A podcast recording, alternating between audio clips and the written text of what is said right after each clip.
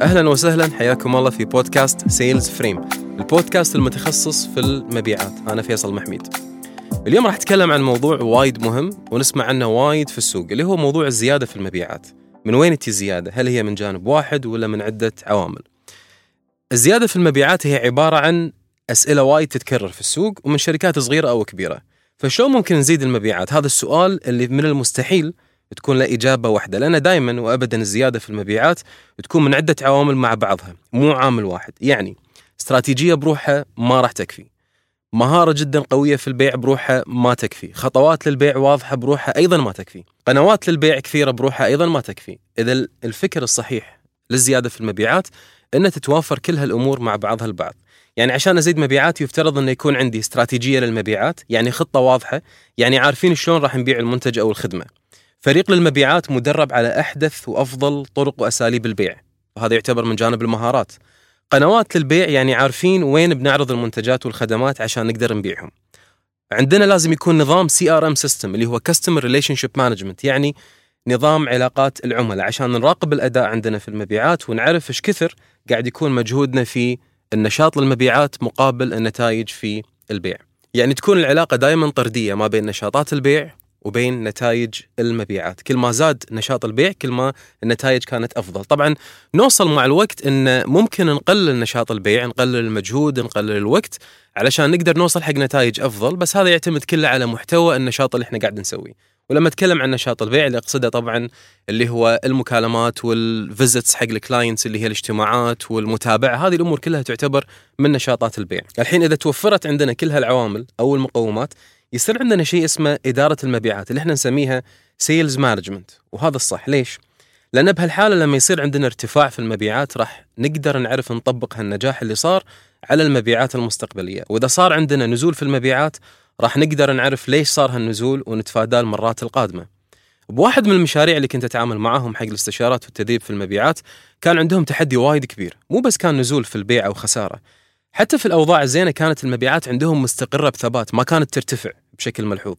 لازم نكشف عن كل المعطيات اللي عندنا. اللي أنا سويته كان التالي. رقم واحد طلبت تقارير المبيعات. أبي أشوف الأرقام.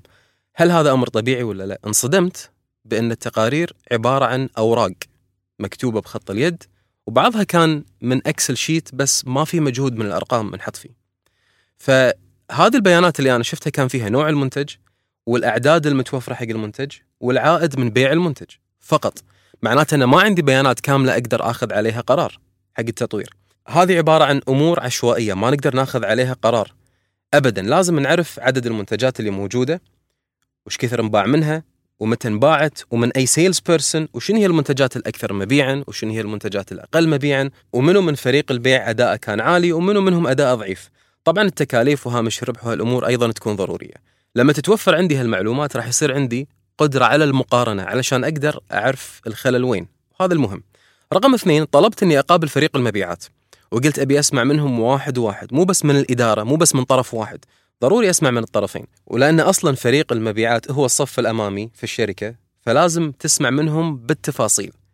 سمعت منهم وايد وكنت أيضا أبي أشوف مقدرتهم في شرح الفيدباك من السوق شنو قاعد يشوفون بالسوق شنو قاعد يشوفون عن المنتج والخدمة من ردود أفعال من السوق من العملاء المشاكل اللي يمرون فيها وغيرها من هالأمور عشان تكتمل الصورة عندي بهالجانب. رقم ثلاثة قنوات البيع. يعني إيش كثر فاتحين قنوات للبيع يبيعون عن طريق هالمنتجات والخدمات؟ كافية ولا مو كافية؟ طبعا مو بالضرورة تكون بالعدد كثر ما هي بالجودة لهذه القناة للبيع. حتى هذه لها طريقة معينة راح أشرحها في حلقات فيها تفاصيل عن قنوات البيع. رقم أربعة استراتيجية البيع. طبعا شلون هذا البزنس قاعد يبيع حاليا المنتجات والخدمات اللي عنده؟ فقط قاعد يوزع القنوات اللي عنده ولا يبيع جملة على الشركات اللي هي طريقة ال B2B ولا يعتمد على المعرض اللي هو ال showroom اللي موجود فقط للبيع على الأفراد. وطبعا تحديد البيع نفسه هل يبيع bundles يبيع عن طريق promotions في استراتيجي معينة ماشي عليها ولا لا؟ عشان نقدر نعرف ونقيم الاداء وبعدها نحط استراتيجيه جديدة. رقم خمسة طلبت إني أشوف نظام البيع اللي يستخدمونه وطلع إنه ما في نظام. متخيلين إن شركة بهذا الحجم كان حجمها وايد كبير مبيعاتها جدا عالية لفترة معينة فريق كبير من المبيعات ما عندهم نظام يستخدمونه حق مراقبة أداء المبيعات. ليش أنا تكلمت عن هذه الخمس نقاط؟ وطبعا في غيرهم وايد من إدارة المبيعات بس هالنقاط كانت الأهم في تحديد هذا الكيس اللي أنا اشتغلت عليه. ويهمني وايد إني أبي أعرف مصدر الشكوى وين من الإدارة، ليش قاعد تشتكي من الألم اللي قاعد يشوفونه في المبيعات والنزول اللي قاعد يشوفونه في المبيعات؟ هل هو نزول عادي؟ هل هو ركود ثابت؟ هل هو ركود لفترة معينة وبعدين يرتفع في تذبذب ولا ما في؟ فهذه الأمور وايد تعطينا معطيات علشان نقدر نقرر بناء عليها شلون نقدر نطور المبيعات.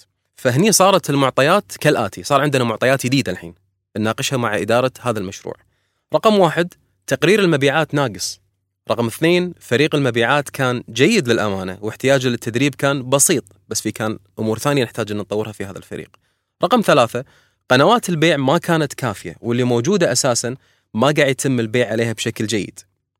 رقم أربعة استراتيجية البيع كانت ضعيفة لأنها تعتمد على البيع بطريقة short term يعني كل شهرين تقريبا يصير في drop ويرجع البايع مرة ثانية يحاول يخلق فرصة اللي هي ال opportunity حق هذه القناة وممكن تاخذ وقت وايد كبير في حال أن المنتج ينفع أنه يتم بيعه على مدار السنة مثلا رقم خمسة لأن ما في نظام للمبيعات فكان هذا أول شيء نشتغل عليه لأن نحتاج أن البيانات تكون موجودة بالكامل. كل هالأمور تخلينا إذا سمعنا كلمة والله متوهقين في المبيعات والله عندنا نزول مو عارفين شلون نتصرف ونحاول نرفع المبيعات بشكل جيد نرجع حق كل هالمعطيات ونشوف شنو فيهم اللي أداء ضعيف.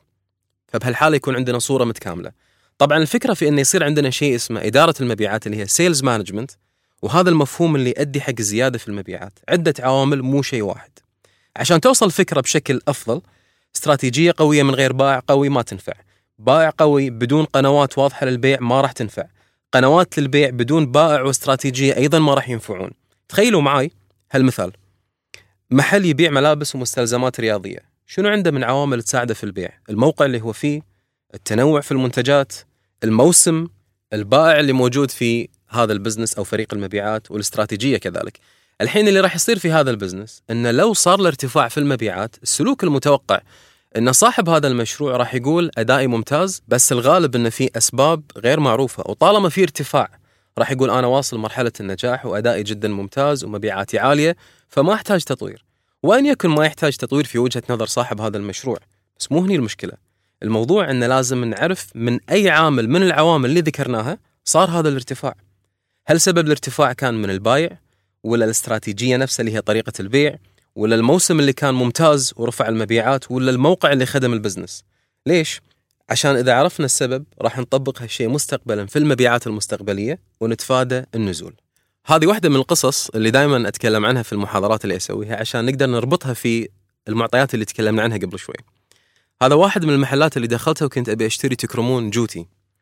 فالشخص اللي يبيع هناك سألته سؤال قلت له أحتاج هذا ال size وعندي سؤال عفوا هل فعلا الجوتي مريح؟ بحكم شغلي إني أوقف وايد وأتكلم في محاضرات. كان يقول لي إي مريح وما كانت طالعة من قلب للأمانة فما حسيت إن الشخص هذا متشجع إنه يبيع. هذا أول شيء. الشغلة الثانية كان يقول لي بصوت واطي يعني حتى التون ماله تغير. قال لي آه، أنصحك نصيحة أقول لك شيء. قلت له إي يقول كان يقول لي ترى يعني لو تشتري تكرمون جوتي من أي مكان وتحط له قطعة من الصيدلية داخل راح يصير زين. وتقدر تستمتع فيه عادي ويكون طبي يعني. الحين السلوك المتوقع هل يفترض أن أنا أشتري من هذا الشخص ولا لا؟ أكيد لا. لأن أول شيء ما في ثقة بالمنتج. ثانيا ما أعطاني الشعور انه هو فعلا متشجع انه يبي يبيع لي هذا المنتج.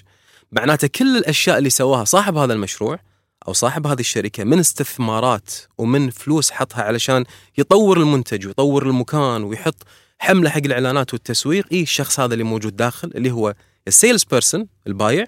ويخرب كل المجهود والوقت اللي انحط ليش؟ معناته إنه هو هني وصل لمرحله بدا لا يبني شيء اسمه إدارة المبيعات اللي هي ال sales management اللي من خلالها نقدر نراقب وايد أمور راح يخليها ناقصة بشكل وايد كبير فبالتالي ما راح نقدر نراقب أداء المبيعات ولا نقدر نعرف وين صارت المشكلة. لهني نكون خالصين حلقة اليوم اللي هي كانت عن تطوير أو زيادة المبيعات شلون نقدر نوصل لها وباي طريقة.